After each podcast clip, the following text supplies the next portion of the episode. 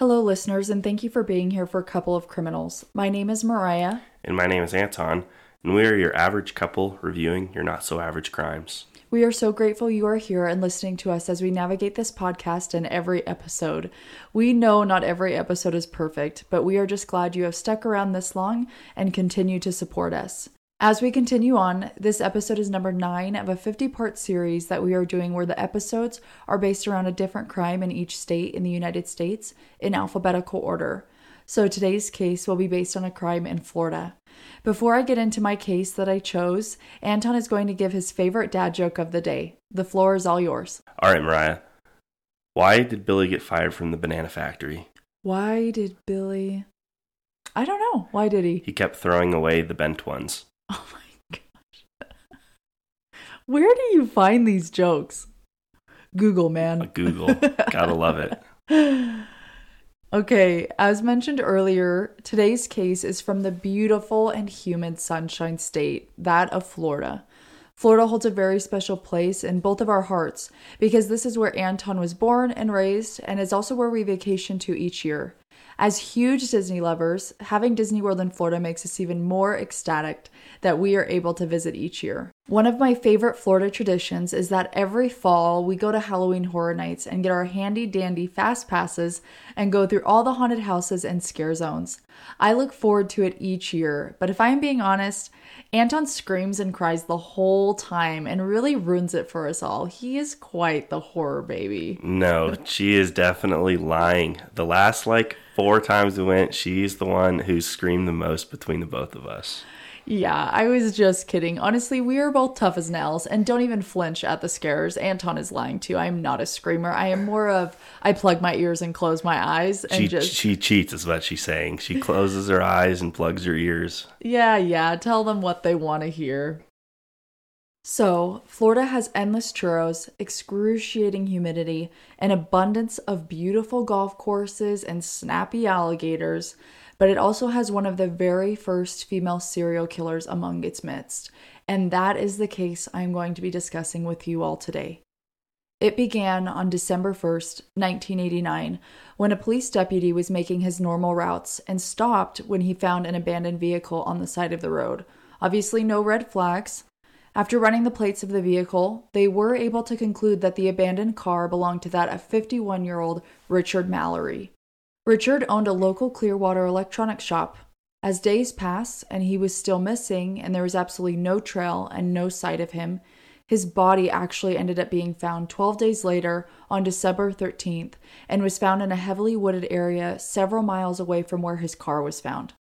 When I think of the more desolate highways and roads in Florida, they really are like marshy or swampy. So it could, you know, in reality, be a good spot to stash a body because the likelihood of finding it in the overgrown greenery or, you know, swampland is probably low. And I feel like due to the weather and humidity in, in Florida, the decomposition could be done at a quicker rate, don't you think? Oh no, it would definitely be hard if they're hiding him in the swamp area, especially because who knows? There might even be alligators who Yeah. could also come and eat the body. So who knows if his body was ever found? Yeah, and I feel like there's so much of that like swamp, marshy land in Florida. Oh, it's everywhere. It's everywhere. I mean, yeah.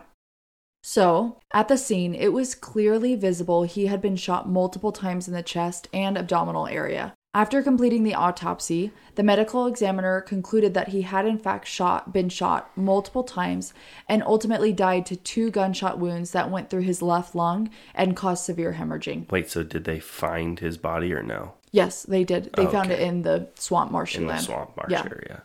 The medical examiner also concluded that he had been drinking around the time of his death, but it was inconclusive if he was at the legal limit of intoxication. Fun question for you, Anton. Do you know what the legal blood alcohol level is in the United States? I think it's like 0.08 if I'm not mistaken. Oh my gosh, how did you know that? This is not like an are you smarter than a fifth I- grader question. I watched too much cops growing up. Well, I did not know. So, yes, it is like 0.085%, I believe is the exact, which for the average adult who's within their like average height and BMI, that's a total to four to five drinks. Depends on the alcohol level, but yeah. Yeah. As 1989 ended and 1990 began, it was a beautiful year to be living in Florida. Before anyone knew it, it was June, and on June 1st, the body of a man was found along Highway 10 in Citrus County. The victim was completely naked and was only wearing a baseball cap. It also appeared that this man had been shot multiple times to the chest as well as the abdominal area. Authorities were able to conclude that the man who was found was David Spears, 43 years old, and who held the occupation of a construction worker.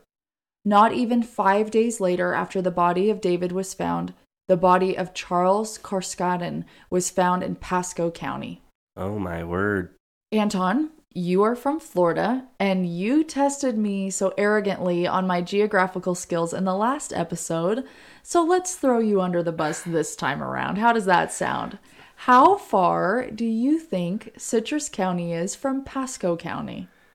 Honestly, I have no idea because I was never really on that side of the state too often. So Yeah. I would think maybe they're neighboring counties. Well, when I looked, it was about a 49 minute drive from county to county. So I don't think so. So probably one separated. Yeah, them. yeah. I'm glad I got you on that one. It's payback. Opposite side of the state. That's all I'm going to say. Charles was 40 years old and his occupation was a part time rodeo worker. He had also taken multiple shots to the chest and abdominal area. The medical examiner was able to find nine small caliber bullets in total in his body. So, in a matter of six months, literally six short months, three bodies of middle aged men with various backgrounds have been found in different spots in Florida counties. Maybe residents of Florida thought that whoever was behind these killings had stopped because June passed with no more bodies, and then so did July. It seemed like counties in Florida could maybe rest a little easier tonight, but ultimately, people spoke too soon, and that's really what we see in these cases. In Marion County on August 4th, police found the body of Troy Burris. Troy had been reported missing only a week earlier before his body had been found by law enforcement. Troy was 50 years old, and his occupation was that of a salesman.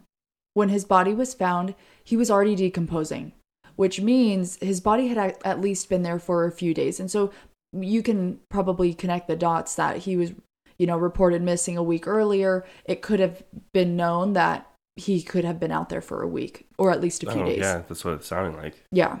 However, even though he was decomposing, the medical examiner was still able to complete a full autopsy and ruled that he had two gunshots to his chest and abdominal area. Again, a repeat MO. Then another month passed by, and on September 12th, another body of a man was found. So does this make number five? Yes, that is correct. That makes it five. The body found was that of 56 year old Charles Humphreys. Charles was a retired major in the Air Force. He was also a former police officer and child abuse investigator in the state of Florida. It's also sounding like each of these guys keep getting older and older as Yeah. well. That could just be It a could be a coincidence. coincidence, Yeah. but yeah. it's interesting. Yeah. Charles's body was found fully clothed, so different than the previous. It appeared he had been shot both in the head as well as the torso, so we have a little bit varying, you know, means of death. So, this was different from the other bodies that had been found up to this point. None of them, not one, had been shot in the head. The medical examiner was able to conclude that he had been shot a total of six times. His body, like Troy's, had been found in Marion County, but his car was found in Suwannee County, which was about an hour and 30 minutes drive away. So now, as you mentioned earlier, we have a total of five bodies that have been found in different counties throughout the state of Florida. And not gonna lie, if I was a resident, it did not appear to be stopping because as soon as they thought it was, another body was found. Just as before, there is a lapse in killings, and it seems that maybe whoever is doing these killings, whether they are separate, random occurrences, or being done at the hand of one person, they have stopped. Nerves have eased, and it is about time to stuff a turkey and celebrate Thanksgiving. Unfortunately, before anyone can enjoy their stuffing and mashed potatoes and gravy, the body of Walter Antonio was found on November 19th, three days before Thanksgiving. Walter was 62, and his body was found near a remote logging road in a county by the name of Dixie. In regards to distance, because I love to give you these measurements, it appears Dixie County is about an hour and a half drive from Marion County. His body was found nearly naked and he was dressed in a robe, and he appeared to have also been shot in the torso area and possibly the head as well. The medical examiner was able later to confirm he had actually been shot four times in the head and in the back. So oftentimes when you see this, I feel like that's that's following like an execution style. When the yeah, gun typically when you get shot in the Mhm. head, oh, if it's the back of the head, it's Yeah. execution style, yeah, and that's like way overkill. Yeah. Four, four shots to the head and four shots to the back. Yeah. No, no, no. Uh, It was Four probably total. two. Yeah, four total Okay. gunshots. And so what I think is are law enforcement thinking like, "Oh, this is a totally different person. We have a totally different killer because it's a completely different MO, but Different it's the pattern. same yeah, a different pattern of killing, but it's the same like type of person. It's a middle-aged, you know, man. His car ended up being found a few days after his body was found, and it was actually found in Brevard County. Anton, does that county sound a little familiar to you? Yeah, that's my home county. Yeah. So Dixie County to Brevard County is on one side of Florida to the other. It's Yeah, literally coast to coast. Coast to coast. It is over a three hour drive from county to county. In regards to his wounds, to me, it really does seem like an overkill. It's an execution style overkill. In this case, up to this point, there are now a total of six bodies found, but there is only one body that has possibly been tied to these series of killings, but the body has actually never been found. And that is the body of Peter Siems. Peter was 65 at the time in June of 1990 and was heading out of Jupiter, Florida, and was supposedly heading either to New Jersey or Alabama. It's not really confirmed, and sources did vary. Law enforcement ended up finding Antonio's vehicle in Orange Springs, which is a community in Marion County. So he actually never even made it out of the state of Florida. Witnesses ended up coming forward later saying they saw two females with the car at the drop off site or the site where the car was found. This tip was exactly what police needed because Peter fit the same MO of all the other men who had been murdered up to this point in the year or 12 months leading up to this. Florida officially had a serial killer on their hand that was targeting middle aged men with seemingly no other connection or It similarities. sounds like there might have been two of them. Possibly. Yeah. These witnesses were actually able to identify both women, and they were Tyria Moore and Aileen Wuornos. A palm print was found on the interior door handle of Peter Siems' car, and it matched that of Aileen Wuornos. I can only imagine the possible relief that must have came to law enforcement when they got this tip. Had they found their killer, or like you said, possible killers? In regards to Peter Siems, his body has never been found, but it is ultimately presumed that he is deceased, that he died at the hand of this serial killer. So now I want to give you a little bit of background on Aileen. Aileen Wuornos was born in Michigan on February 29, 1956. Her mother, Diane, was only 15 years old when she married her husband, Leo. Their marriage only lasted two years when Diane filed for divorce from him. She was seven months pregnant with Aileen at the time of the divorce and also had a son by the name of Keith, who was only about a year old as well. So they were what one would call in today's society Irish twins because they were born within two years of each other. Ultimately, Aileen never met her father because he was in and out of prison. His longest stint was when he was in prison for the rape and attempted murder of a little girl. It was said that the girl was maybe only seven years old. Oh my word. Yeah. Aileen's father had a troubled life and was convicted of numerous sex crimes against children, and like I said, was in and out of prison and ended up dying due to suicide in prison. When Aileen was almost turning four, her mother Diane abandoned them and left both children to be raised by their maternal grandparents, who ended up legally adopting them. By the time Aileen was only 11 years old, she was engaging in sexual activity in order to get cigarettes, drugs, and food in exchange.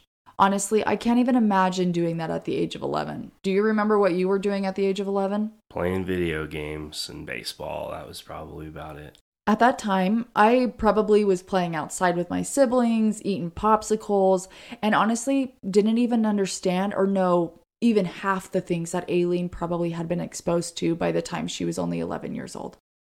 Aileen also supposedly engaged in sexual activities with her own brother Keith and also claimed that she was assaulted by her grandfather, her adopted father at that point. By the time she was 14 years old, she fell pregnant at the hands of one of her grandfather's friends.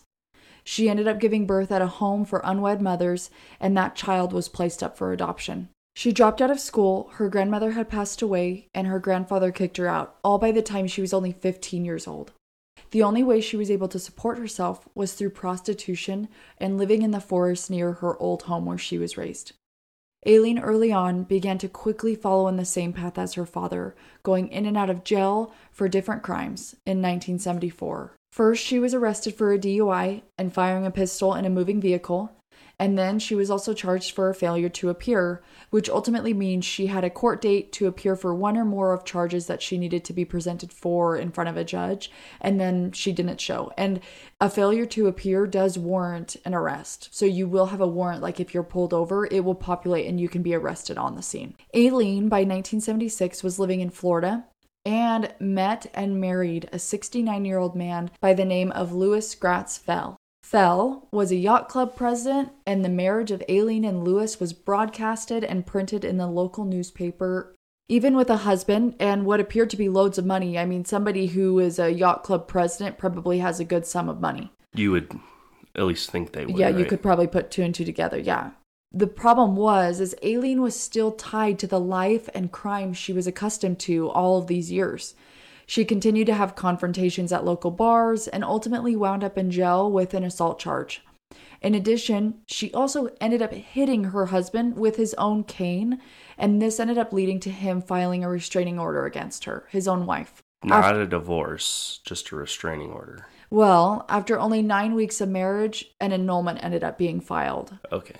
Do you know the difference between an annulment and a divorce? Because up to this point, I actually never had any idea. I don't, I can't say in particular, no. An annulment, when filed, ultimately means the marriage actually never existed. It pretty much cancels the marriage in its entirety. It's not on any documents, it's literally like it never existed between the two of them. Around this time, her brother also died from cancer, and Aileen had made her way back up to Michigan.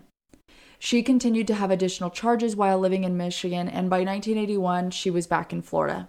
On May 20th, she was arrested in Edgewater, Florida for an armed robbery of a local convenience store where she stole a whopping 35 bucks and a couple packs of cigarettes.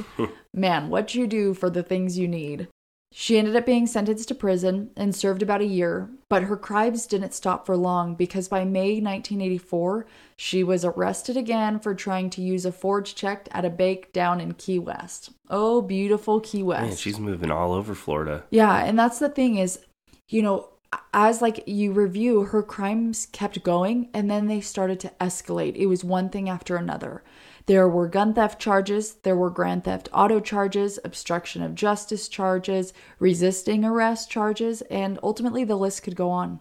Years had passed, and sources vary, but it was either the end of 1986 or early 1987 when Aileen met a woman by the name of Tyria Moore at a gay bar in Daytona, and the two moved in together. During this time, Aileen was able to support the two of them by using her prostitution wages. This life and lover without crime didn't last long. In July 1987, both Aileen and Tyria were both detained by Daytona Beach police regarding an incident where a bar tenant had been assaulted and beaten with a beer bottle. Then, a year later, in March of 1988, Aileen accused a bus driver of assault. Supposedly, she claims that the bus driver pushed her off the bus after they had gotten into some sort of heated confrontation. And you wouldn't believe who the witness was to the assault her lover, Tyria Moore. I mean, obviously, if they're together all the time, I get it. But if it was a false, you know, accusation against the bus driver, of course you're going to use your, you know, your partner as your yeah, witness. of course. During Aileen and Tyria's time together, they would sell stolen items at different pawn shops in Florida, and this would later prove to be like a gold trail for prosecutors and the the police department. So now that you have some background of Aileen, of Aileen and a little bit on how Tyria fits in, this puts us right up to when the murder started in 1989. The last thing I noted was the fact that witnesses were able to identify two females who abandoned Peter's car. Police were also able to find items from some of the victims at various pawn shops, and they were able to connect Aileen to the items because of fingerprints found on the receipts that were left. Can you believe that? Wow, that's awesome. Yeah. The media ended up dropping a story on the case and released the information about Aileen and Tyria, and this led to the location of both women. Aileen, on January 9th, 1991, was arrested on a warrant from a biker bar, and then police were able to detain or get in communication with Tyria in Pennsylvania. It was said that Tyria became suspicious of Aileen's actions and behaviors before she was arrested by law enforcement and ended up leaving and going back up to family in Pennsylvania because of it. Mm-hmm. Because they were not on good terms, when the police contacted her, she agreed to get the police a confession from Aileen in order to get immunity. Tyria was put up in a hotel in Florida, so they moved her from Pennsylvania to Florida and was given supervision from law enforcement. And she made multiple calls to Aileen in attempt for help in all of this. She wanted to clear her name. And using this tactic, it actually worked because not even three days later, after the first call was made, Aileen confessed to the murders and claimed that they were self defense because each man tried to rape her or attack her. The prosecution was able to use the videotaped phone calls and confession tapes to really help in building the case, and the prosecution also dismissed the initial claim that she was acting in self defense with each crime because each time her story would change every time she spoke to police. One time she would say that she acted after a rape attempt. One time she was talking about one of the murders and she didn't even say rape or assault in it at all. The defense, on the other hand, argues that her confession was taken involuntarily, even though her Miranda rights were given and she was provided with your public defender that you get. Ultimately, she ended up being found guilty for six murders and was sentenced to death via lethal injection. She sat on death row in Florida for 12 years before her execution in 2002. Remember, there was the seventh supposed victim who fits Aileen's MO but has never been found. Some sources claimed that Aileen actually said before she was executed that he is somewhere in Georgia. Didn't say where, but he has never been found to this day. And that is the story of the six confirmed victims and possible seventh victim of the serial killer Aileen Wuornos, one of the first recorded female serial killers in the United States. Now, something about this case that is really controversial to this day is the fact that people say that a woman got sentenced to death in an effort of conducting self defense. It's a very controversial topic because we weren't able to confirm or deny if she was saying telling the truth. She was in, you know, prostitution is a dangerous field for women and it's possible that, that that's what happened, but it's also possible that it was a cover up. What are your thoughts? Yeah, I mean, I'm just trying to think like, yeah, she was in the prostitution field, but who knows if these guys were even calling for her to be, you know, prostituted out or whatever you want to call it. Yeah. Um, who knows if it was self defense? I mean, we'll clearly never know if she was getting raped. I mean, it's all really up to what she says at this point because we can't talk to the dead, unfortunately. Yeah. And I think the other thing is, too, is, you know, she went and pawned off a bunch of their stuff. Like, you know, there was no sense of guilt. I mean, at some point, like, I feel like even if it's in self defense, the guilt does come. And, you know, the bodies were being hidden. I mean, it's just, it, you could spiral. Not just that, like, they were all like really overkilled too. Yeah. So the next thing is the seventh victim. Supposedly he's in Georgia. Do you think he'll ever be found? Honestly, for it being almost 30 years now, from Yeah. what it sounds like, probably not, Yeah. unfortunately to say. Yeah, and I think it's just so sad for the families because he was in his late 50s and you know, he he was getting to that point in his life where, you know, you're kind of on that time where oh, you know, it's retirement, it's going on vacations if he had grandchildren, you know, you're getting to, you know, develop in those new aspects of life and it was stolen from him. It was stolen from all of these men. And it's just so sad. I mean, for the the six families who were able to get closure in burying their their family member, that's some sort of closure but for this family they they'll never get it. And probably we will never see his body be found because what's the odds that he's actually in Georgia? Yeah, I mean, most likely from he's most likely in Florida somewhere. that's what i think too. Um, if not Florida, maybe southern Georgia, because I mean, I don't know how she would have transport transported, yeah.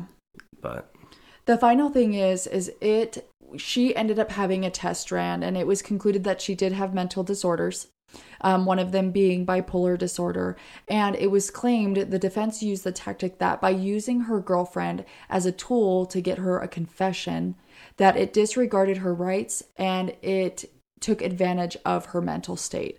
This has been a huge controversy in addition to the self defense controversy, but I don't know. I just think this tactic is used across the world you you use somebody close you have an informant and they go you know they use that information against them and you get them up on the witness stand.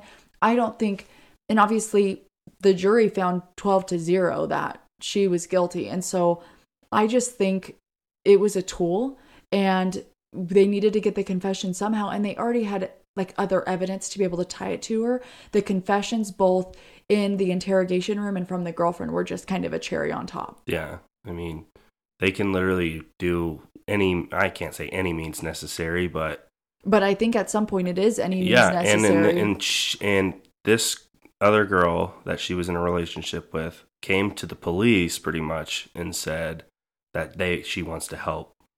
Yeah, well, the police went to her and well, then yeah, she wanted to gain immunity. That she wanted to get immunity for, or even clear her name. Yeah. Um, because I don't think she knew the depth of what, what her partner on. had been doing. Yeah. yeah.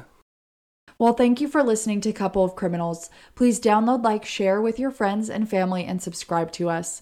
We look forward to you being back here next week, where Anton will be reviewing a crime from another humid state, that of beautiful Georgia. This is your Couple of Criminals. Signing off.